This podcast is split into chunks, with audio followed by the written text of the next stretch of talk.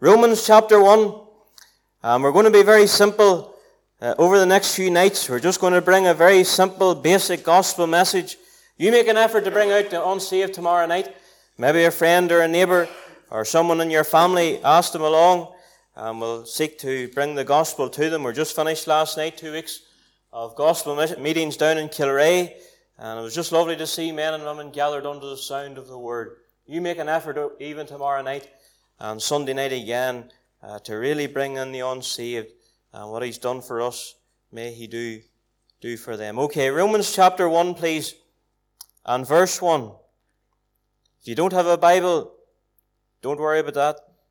Just listen to the Word of God as we read it to you. Paul, a servant of Jesus Christ, called to be an apostle separated unto the gospel of God. If you cast your eye down to verse 14, I am a debtor both to the Greeks and to the barbarians, both to the wise and to the unwise. So as much as in me is, I am ready to preach the gospel to you that are at Rome also. For I am not ashamed of the gospel of Christ, for it is the power of God unto salvation to every one that believeth, to the Jew first, and also to the Greek. And we know the Lord will add his blessing to the reading of his word. I want to talk to you tonight very simply and very uh, basically tonight about the gospel of our Lord Jesus Christ. We all know what it is to receive messages from friends and from family. We know what it is to receive maybe even junk mail and it's of no value and you fire it in the bin or maybe you use it to light the fire like I do and it's of no value. Messages that come and messages that go. But I want to bring you, dear friends, not only tonight and tomorrow night and Sunday night, God willing, to the greatest message that any man or woman, boy or girl could ever hear. The message of the gospel. Good news. We used to sing it years ago. Good news, good news. Christ died for me. Good news, good news. If we believe it's a message of the gospel, and we read in verse 1 tonight that it's God's gospel. This is God's message to mankind. What an awesome thing it would be tonight to get a message from one of the great presidents or kings or queens of the world. What an awesome thing it would be to get a, a message sent to us straight from some royalty or dignity ac- across the world.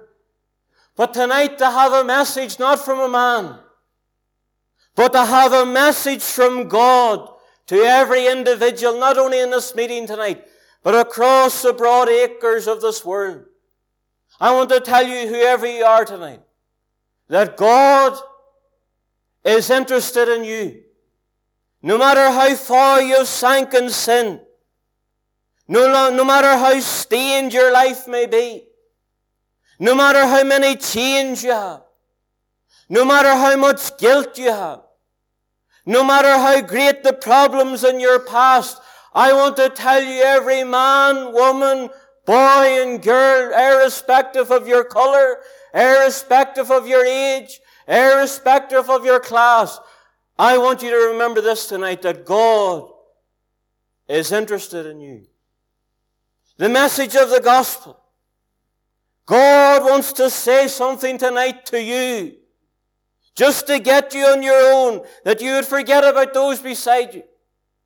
Forget about those behind you, maybe even those that have invited you to come tonight. And God wants to just set you alone with Himself, and God has something to say to you. You know, it says in the book of Job that God speaketh once, yea, twice, yet man perceiveth it not. And God has something to say tonight, and I trust that you will open your ears, that you will have ears to hear what the Spirit of God will say to you. This message of the gospel. You know, this was the message that Paul came preaching. This is the message of this small little man. He wanted to go to Rome and he wanted to preach in the military capital of the world. He wanted to preach the message of the gospel. I want to tell you, dear men and women, tonight, Paul could say, and we read it, he says, I am not ashamed of the gospel of God. I'll give you some reasons tonight very briefly as I move along why I'm not ashamed tonight, why the apostle Paul wasn't ashamed. And if you're in this meeting tonight and you're saved, my, you should never be ashamed of the message of the gospel. I'll give you a reason first of all, because of the, of the person that it involves. We were singing tonight as we sang those courses about the person of the Lord Jesus Christ.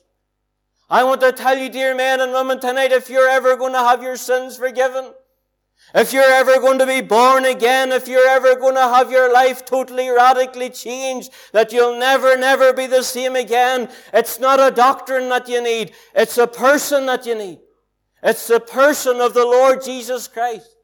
The sinless, spotless Lamb of God.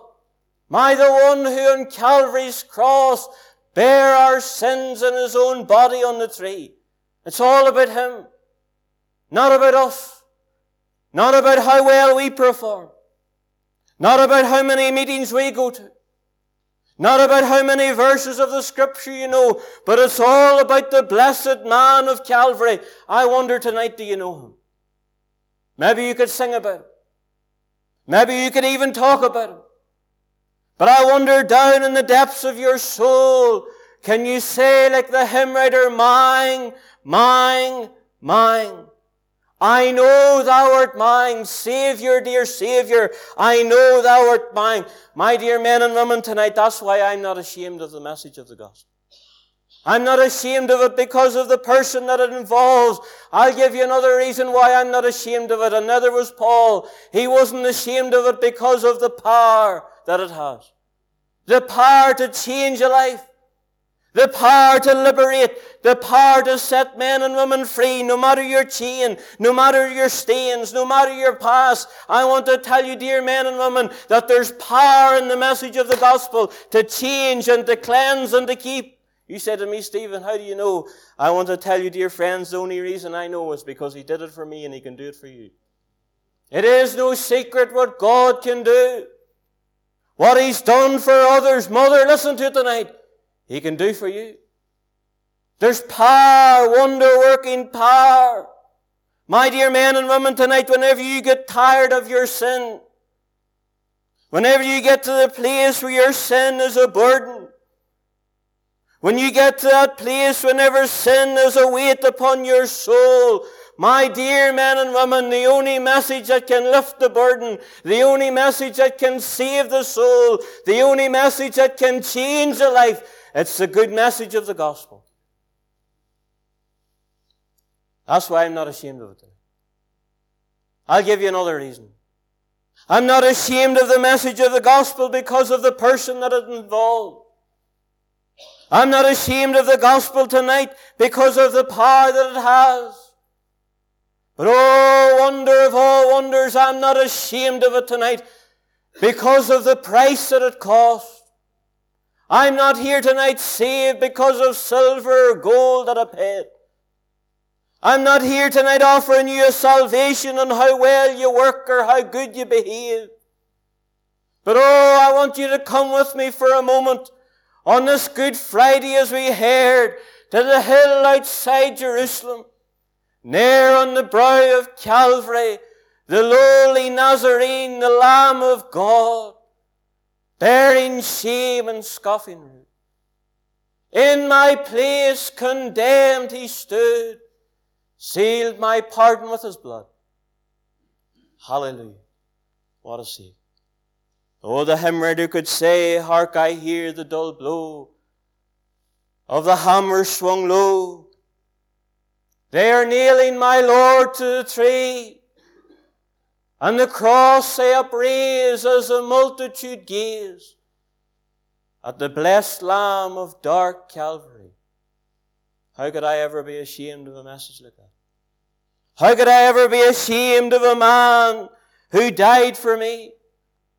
How could I ever be ashamed of the Son of God who left the splendors of heaven and left the worship of angels and came down and was born of the Virgin Mary and lived in the squalor of Nazareth and there 33 years later was nailed to the cross and after men had done their vilest, after they had stripped him, after they had plucked the very hairs from his cheek, after he could say, They pierced my hands and my feet.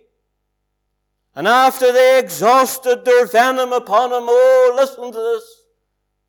All my sin was laid on him. Jesus bore them on the tree. God who knew them, He led them on. And believing, I go free. My dear unsaved in the meeting tonight, God knows all your sin. God knows all your past. The Bible says that He knows our down sittings and our uprising. He understands our thoughts afar off. And even tonight, as you sit in this meeting, God has been reading your thoughts. You've maybe been having words and maybe even ideas running through your mind tonight, even as you sit here. Maybe you've tried to conceal it from those around you, but oh, I want to tell you, it's not the eyes of man that's upon you, it's the eyes of God. He that covereth his sin shall not prosper, but whoso forsaketh them and confesseth them shall have mercy. This message of the gospel tonight, the good news from God to man it was that message that the Lord Jesus, whenever he rose from the dead, he said, Go ye into all the world and preach a church. Not at all. Go ye into all the world and tell men and women in Ballynahinch that they need to try a little bit harder. No. Tell men and women in Ballynahinch that they need to be baptized or confirmed. He didn't tell them to do that. He said, Go into all the world and preach, listen to it, the gospel. The good news. You know, this message of the gospel is for everyone. Sometimes you get a letter through your door and it has a different name on it. It's not for you. Sometimes you get a letter or an email and it's not signed to you.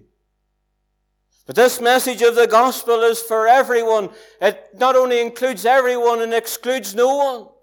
But dear men and women, this is what I want you to get tonight. It's for someone in this meeting tonight. I don't know who you are. I don't know whereabouts on the road of life you may be. I don't know if you're at end corner. I don't know if you've contemplated suicide. I don't know if you're involved in self-harm. I don't know if you're miserable deep uh, down inside. I don't know tonight, but the God of heaven knows all about you. And while you may be in the de- depths of despair with all of the chains of iniquity and sin, I'm glad tonight that there's one that not only cares about you, but there is one that died for you and rose again and he's able to save to the uttermost them that come unto God by him, seeing he ever liveth. Let me tell you, dear men and women, Buddha's dead. Muhammad's dead. Confucius is dead. But I want to tell you on the third day, the Lord Jesus, listen to it, He rose again. He's a living Savior. I'll tell you something else for nothing. He's a loving Savior. He's a lifting Savior, for the psalmist says, He brought me up out of an horrible pit and out of the miry clay. And I'll tell you something more. He's not only a loving Savior and not only a lifting Savior. I'm glad that He's a lasting Savior. I'm glad that times whenever we lose our grip of Him, oh, I'm glad He doesn't let go of us. What a Savior tonight. And maybe you're in this meeting and you're still in your sin on your way to a lost sinner's hell and you can sing the hymns and you could even quote the verses, but if you died before this night is out, you know that it's not well with your soul. It's the gospel that you need. You take the letters of that word gospel. You take a letter G and we're just going to be simple tonight. You take that letter and I want to tell you the gospel is all about God's love for you. For God so loved the world that he gave his only begotten Son, that whosoever believeth in him should not perish, but have everlasting life. You've all heard about Romeo and Juliet, and it's described as the greatest love story in English literature. But let me tell you, dear men and women, 25 words in John 3.16 is the greatest love story not in English literature. It's the greatest love story in the world. Put your name in there tonight. For God so loved David. For God so loved Sarah. For God so loved Sean. For God so loved Charlotte that he gave his only begotten Son. I tell you, some of you parents here tonight, and you love your children, they're the darling of your bosom. But I want to tell you, you set the love of a parent for their child beside the love of God for you, and there's no compare. You take some of you husbands and wives here tonight, and you love your wife or you love your husband. My, it's a bond that the time can never sever. But you set the love of a husband for his wife beside the love of God for you tonight. There's no compare. It's love that's unrivaled. For God so loved the world. And while you're in this meeting tonight, still an enemy of God, He loves you. For God so loved the world. He loves your soul. But dear men and women, always remember this. He hates your sin. I'm sure you've seen it at times we have seen it up in Cookstown. It's, it's really everywhere now, but you know what it is to see a mother and she's holding her child, and maybe there's cancer there. Maybe there's some disease there, and she looks down at that little child and she loves the child. But oh, how she hates that disease. My dear unsaved in the meeting tonight, there's a disease that you were born with. And you've had it ever since that day, and you've been using it and abusing it. And while God loves your soul, He hates your sin. Greater love hath no man than this, than a man that laid down his life for his friends. And I want to tell you the reason why the Savior, the Son of God, was on the cross of Calvary. It was out of love for your soul. But God commendeth his love toward us, in that while we were yet sinners, Christ died for us. And maybe you don't love God tonight. Maybe you use His name as a curse word. Maybe you would shake your fist at God because of some grievance in your life. Maybe you would blame Him for some death in your family, but while you hate Him, I want to tell you His heart is outstretched towards you tonight. Listen to it. For God so loved you that He gave His only begotten Son. I tell you, dear men and women, I would love to have been there way before the world was ever formed, away in the councils of eternity. Whenever God the Father, He knew that men would sin, and He knew an angel couldn't die on behalf of men, He knew an animal couldn't do it, and there the darling of his, of his bosom, the one that brought to his heart daily delight, He said, Father, I will go. And the Son of God, he humbled himself and became obedient unto death, even the death of the cross. And dear unsaved in the meeting tonight, there's not another man in Ballynahinch would die for you. But I want to tell you the Son of God, he loved you and he died on the cross to save your soul. And if he did that, there must be something that you need to be saved from. Because at this very moment, you're closer to a lost eternity than you've ever been before. You're closer to the chasms of hell than you've ever been before. And God, in His wisdom and wise economy, has brought you into a meeting tonight on a Friday night to tell you that there's good news in the message of the gospel. It's not only just for all, but it's for you. It's for you. You take that letter O of the word gospel and you'll discover that it talks to me about an open door. There is a way back to God from the dark paths of sin. There's a door that is open and you may go in. At Calvary's cross is where you begin when you come as a sinner to Jesus. And I'm glad on the 22nd of February 2010 with blonde hair and rings in my eyebrows, with drugs sitting in front of me. I'm glad whenever I got down on my knees and said, Lord, will you save me? I'm glad that He let me in. I want to tell you, dear men and women, tonight, this Friday night, that door is still open. It's swinging on the hinges of grace and mercy, and you can go in tonight. You don't need to pay. You don't need to work.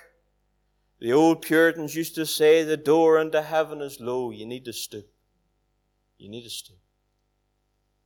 You remember whenever Noah was building the ark? 120 years, board after board, nail after nail. Men and women, I'm sure they laughed at him and said, No, you're a fool, building a boat where there's not even a drop of rain. And they laughed him and belittled him and scorned him. But dear men and women, always remember this. There was a day when the rain began to fall. There was a day when the flood began to rise. But the door that was open in the ark for 120 years, God shut the door. Now, I want you to learn a truth tonight, dear unsaved, that you have maybe never heard before.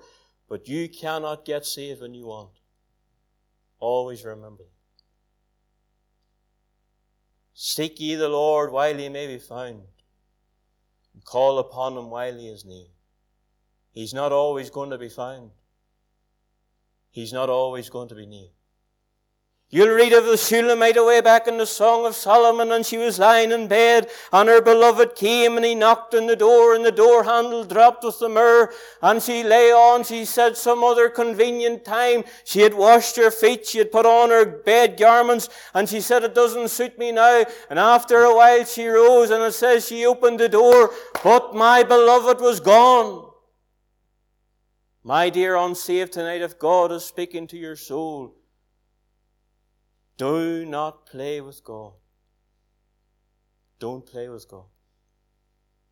You said to me, Stephen, I, I, I'm, I'm aware that I'm a sinner and I know that there's a hell and I know there's a heaven and I know I need to be saved. And if you know that tonight, let me tell you, it's only God that has revealed that to you. But do not quench the Spirit of God because God speaketh once, yea, twice, yet man perceiveth it not. And there's a time in the life of a man or woman when God may never speak again.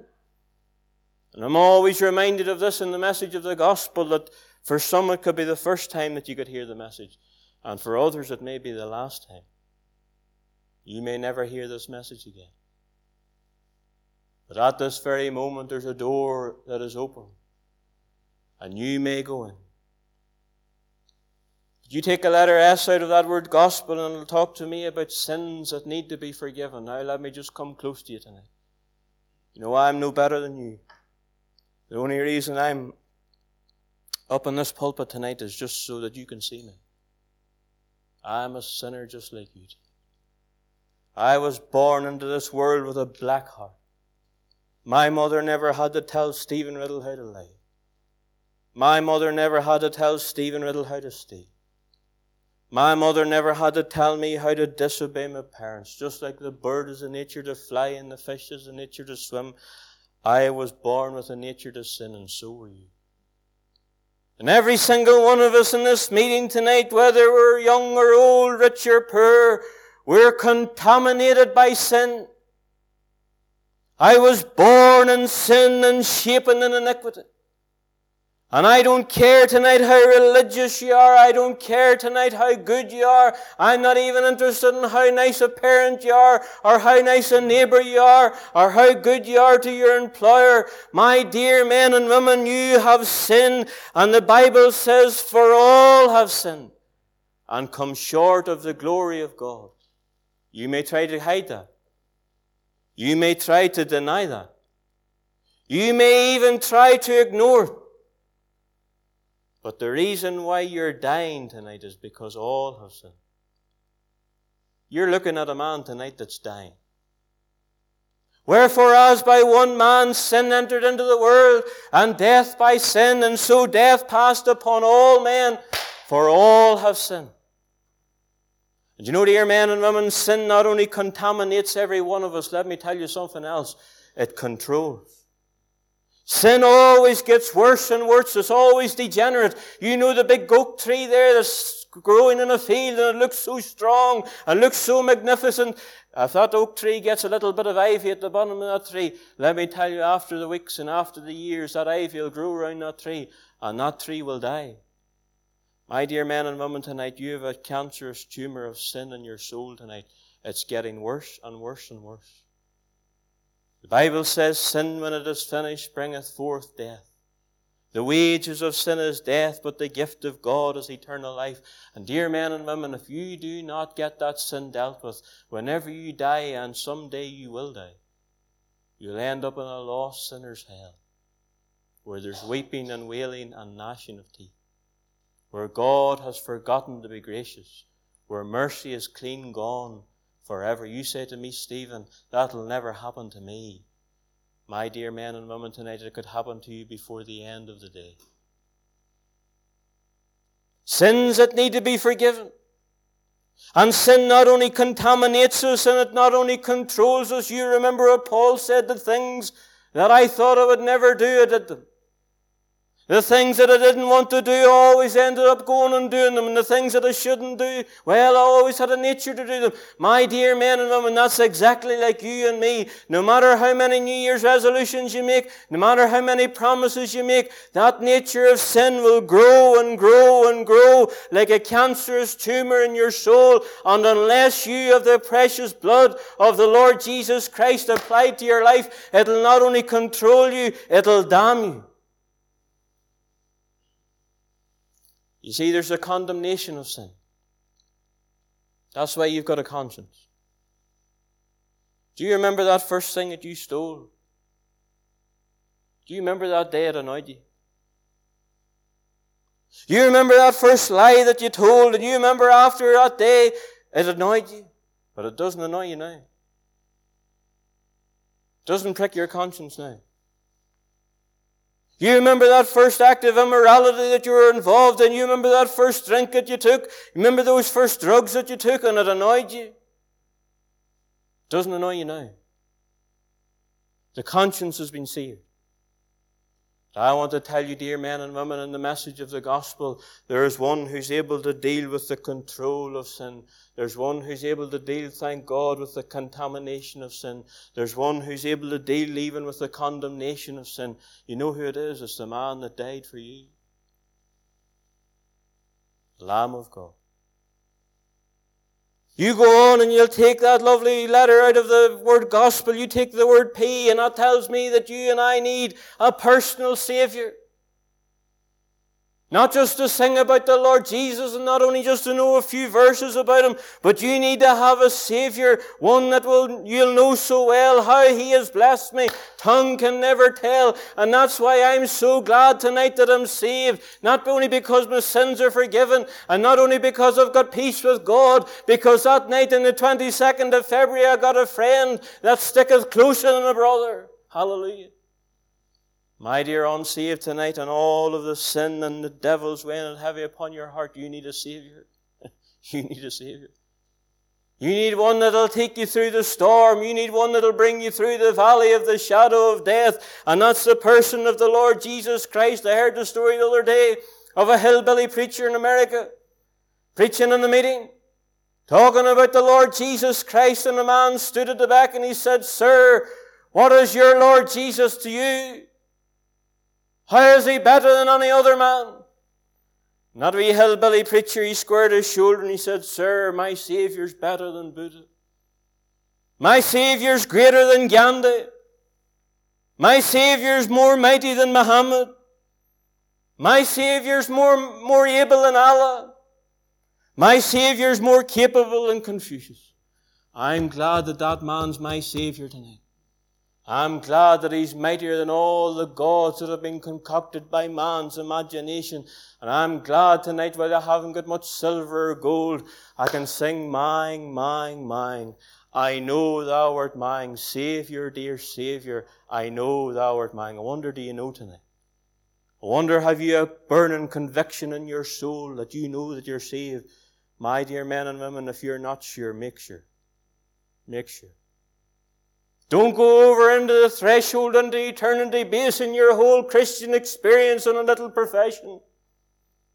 Don't go over into the valley of the shadow of death with a verse of scripture. You need a man, and that's the blessed man of Calvary.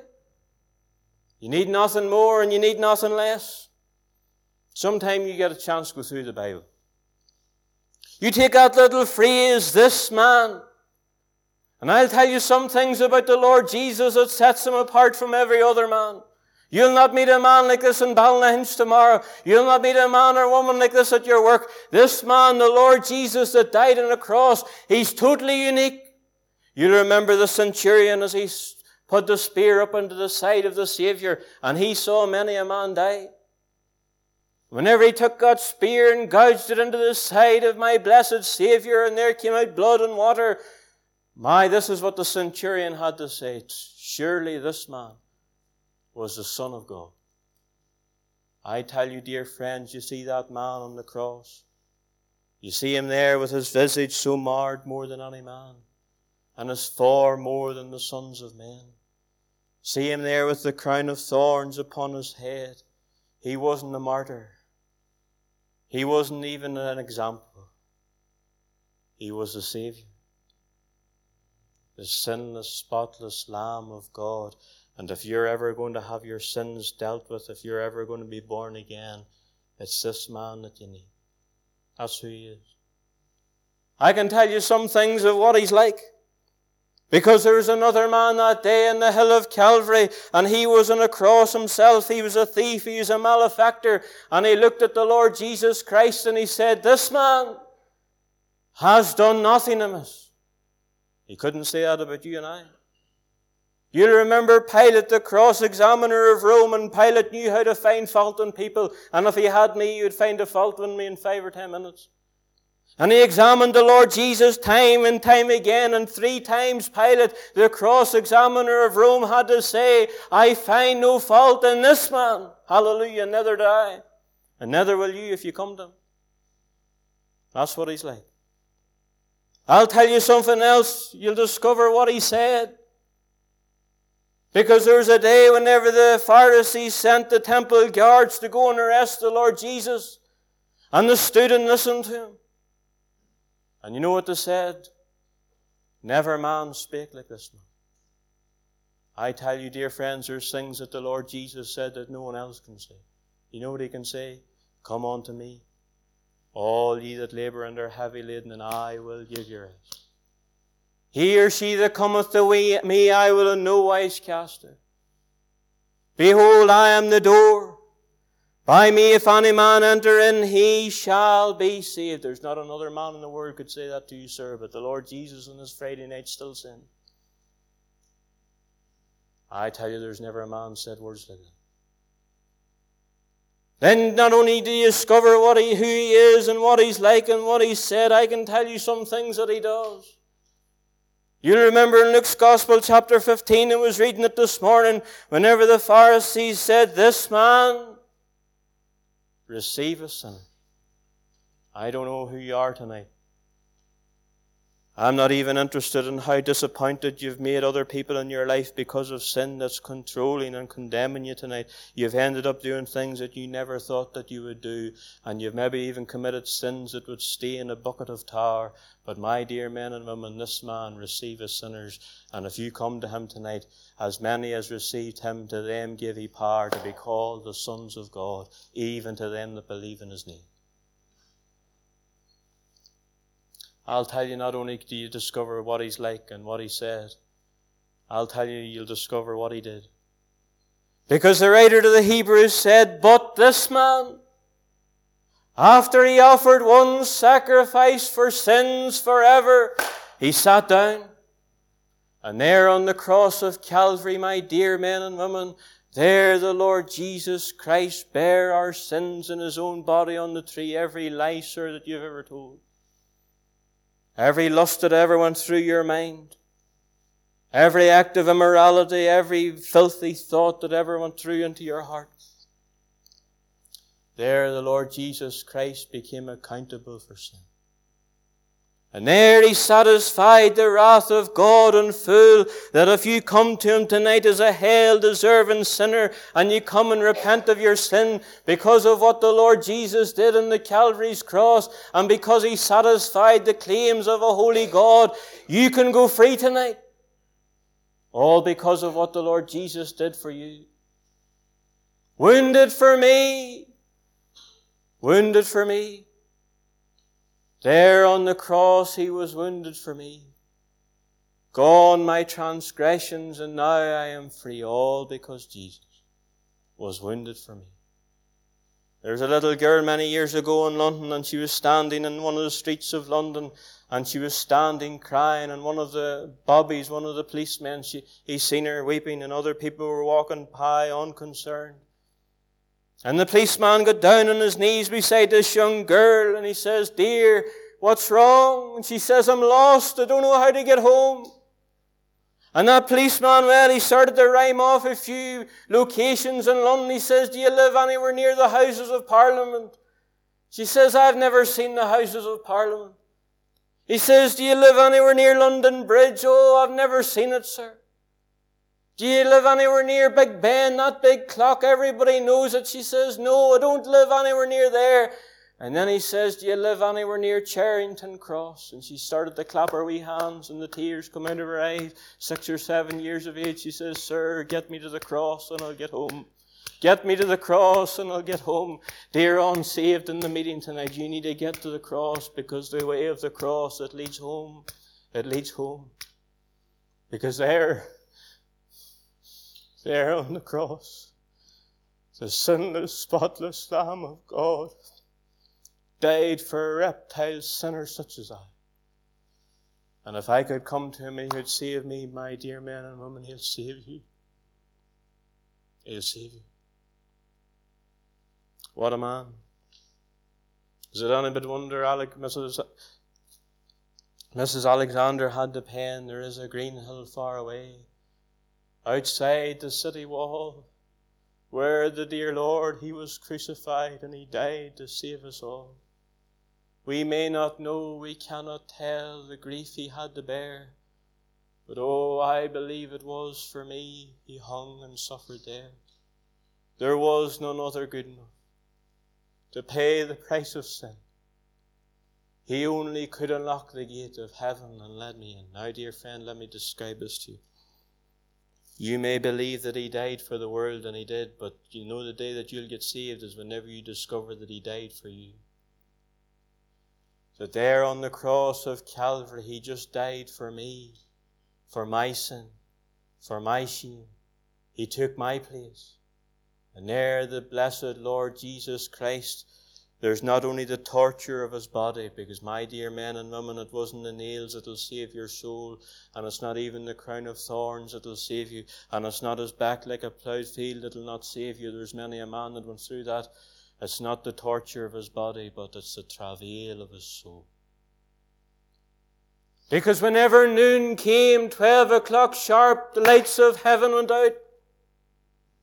And there in the darkness enveloped the Lord Jesus Christ, the Son of God, was made sin for us who knew no sin, that we might become the righteousness of God in Him. I can paint you a picture of the nails. I can try to depict to you tonight the picture of the thorns on his head. I can try to depict to you tonight something of the agony in his body. But there's not an artist in the world, dear men and women, can ever paint the agony and the anguish of his soul. He poured out his soul as an offering for sin. He could say, I went down into the deep where there's no standing. Where the billows of God's wrath went wave after wave, moment after moment.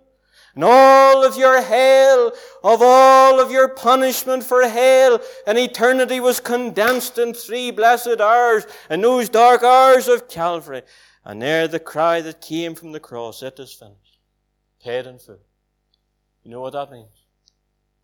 That means that a poor preacher can come from Cookstown tonight to Ballynahinch, and no matter how many sins you've committed, dear, no matter how many disappointments and broken hearts you've had, no matter how many tears you've shed, no matter how many chains have binded you, no matter how many times the devil has defeated you, I want to tell you because of what the Lord Jesus did on the cross of Calvary. He satisfied the wrath of God in full. All you need to do is turn from your sin and put your trust in Christ, and He will save you. He will save you. He will save you now. There, the blessed Lord Jesus, the Son of God, my, he became accountable for sins that he never committed. Upon a life I did not live. Upon a death I did not die.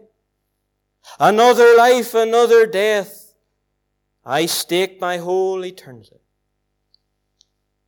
My dear unsaved, tonight you're making your way through life and you're indulging yourself in all the pleasures of sin, and I don't need to name them tonight.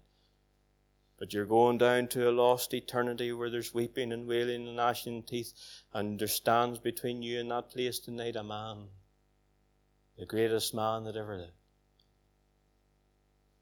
And he died for you. You take not only the letter P and you'll discover of a personal Saviour, you take a letter E and I'm coming to a close. I tell you the day a man or woman avails of that shed blood and puts their trust in Christ, you know what happens? They're saved for eternity. And there the Lord Jesus Christ, I tell you, he could say, No man shall pluck them out of my hand. My Father which gave them me is greater than all, and no man shall pluck them out of my Father's hand. I and my Father are one, and maybe you're in this meeting tonight and say, I couldn't keep it, my dear men and women, neither could I. But unto him who is able to keep you from falling. And no matter what it is, whatever addiction it may be, my dear men and women, oh, would to God I could bring it to you in a better way. The Lord Jesus Christ is not only able to save, but He's able to keep. I'm glad that night that I came to the Lord, my taking drugs every night of the week for, for many, many years. I'm glad that night the Lord Jesus broke the power of cancelled sin and He set the prisoner free, and on this Friday night He can do the very same for you. He's a Savior that liberates. He's a Savior that keeps. He's a Savior that blesses. But He's a Savior tonight that you still don't have. You don't have Him. You take a last letter of that word gospel. Speaks to me of the liberty in Christ, and I want to say, dear men and women, the day that you come to the Lord Jesus and you repent of your sin and put your trust in Him and avail of the shed blood, you know what you'll get? You'll get freedom. I'm free from the fear of tomorrow. I'm free from the guilt of the past. I tell you, dear men and women, tonight the Lord Jesus said of the Son, therefore shall make you free. Ye shall be free indeed. He's the one that comes and he sets the prisoner free, he takes the shackles from off your feet, and he'll save you and he'll keep you and you'll never be the same again. And there's a word that he gives you tonight. He says, Come unto me, all ye that labor and are heavy laden, and I will give you rest. You see, the Lord Jesus is a perfect gentleman. He's not going to break the door of your heart down. He stands tonight and he says, I, have died for you. Mother, I shed my precious blood just for you now. But you need to come. You need to come.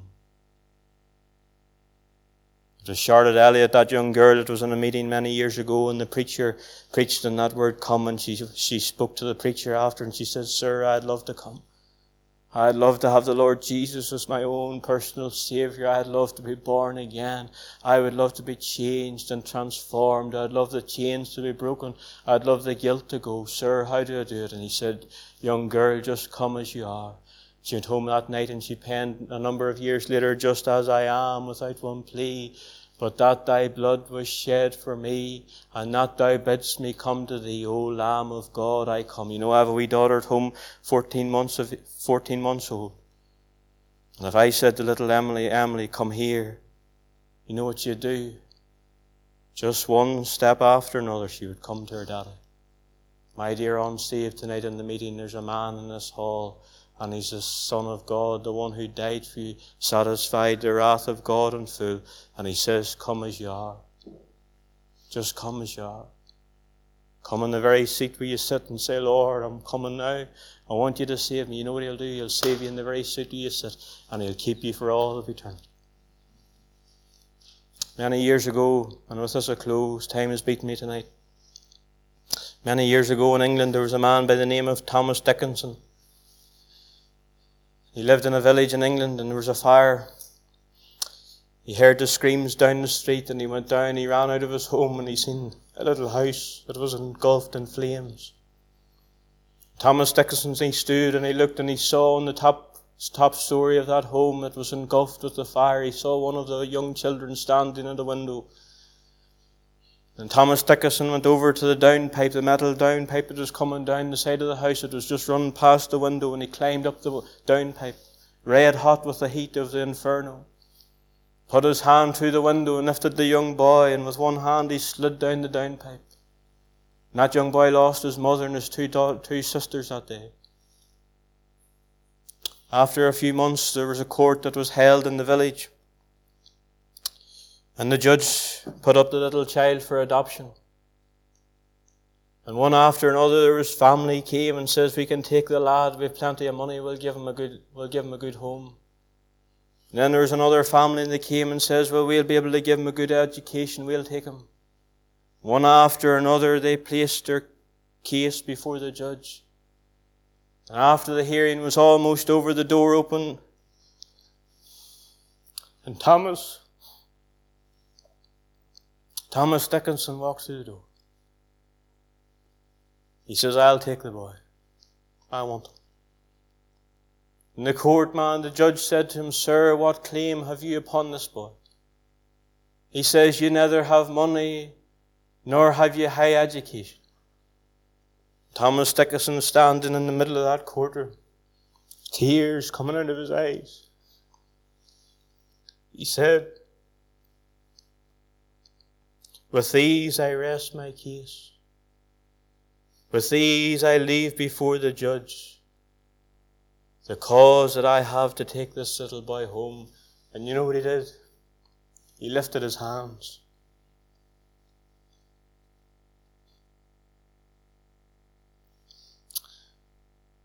Those hands that bore the scars of the day that he saved the life of that young boy. My dear men and women, there's a man. Oh, he's a blessed man. And tonight he bears the scars. He could say? They pierced my hands and my feet. You say to me, Stephen, why did he do it? Would you allow me to point tonight? Young man, he did it for you. Young woman, he did it for you. And there on the cross of Calvary, he finished the work that the Father gave him to do, and the third day he rose again. At this very moment, he's seated on the throne of glory, and he wants you to come. He wants you to come just a number of weeks ago, the other Sunday night, I had the joy of sitting beside a young girl, and she was weeping, and she says, Stephen, I'm a sinner, and I know it. I've done things that I thought I would never do. She said, Stephen, would the Lord Jesus take me? I said, Catherine will take you.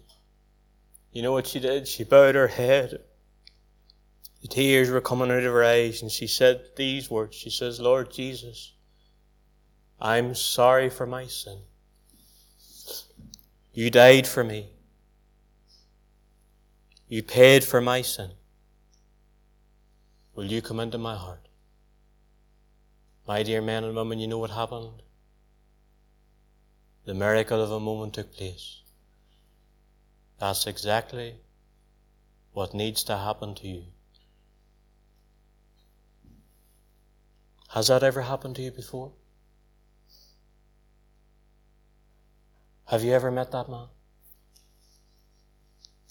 Have you ever met my Savior? Have you ever met my blessed Lord? Have you ever asked Him into your heart? Well, friends, if you have never done it, do it now. Behold, now is the accepted time. Behold, now do it now. Now is the day of salvation.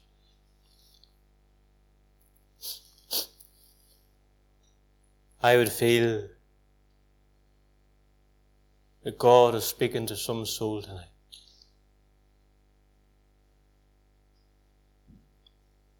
I don't know who you are. I don't even know where you're sitting tonight. But all I can tell you is this blessed man wants to save you. You come to the Lord tonight. Don't miss it. Do not miss it.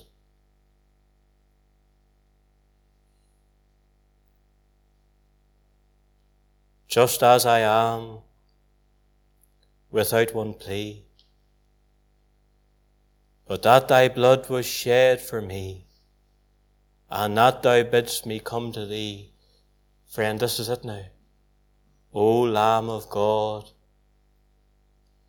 I come. I come. I come. Let us bow in a moment of prayer, please.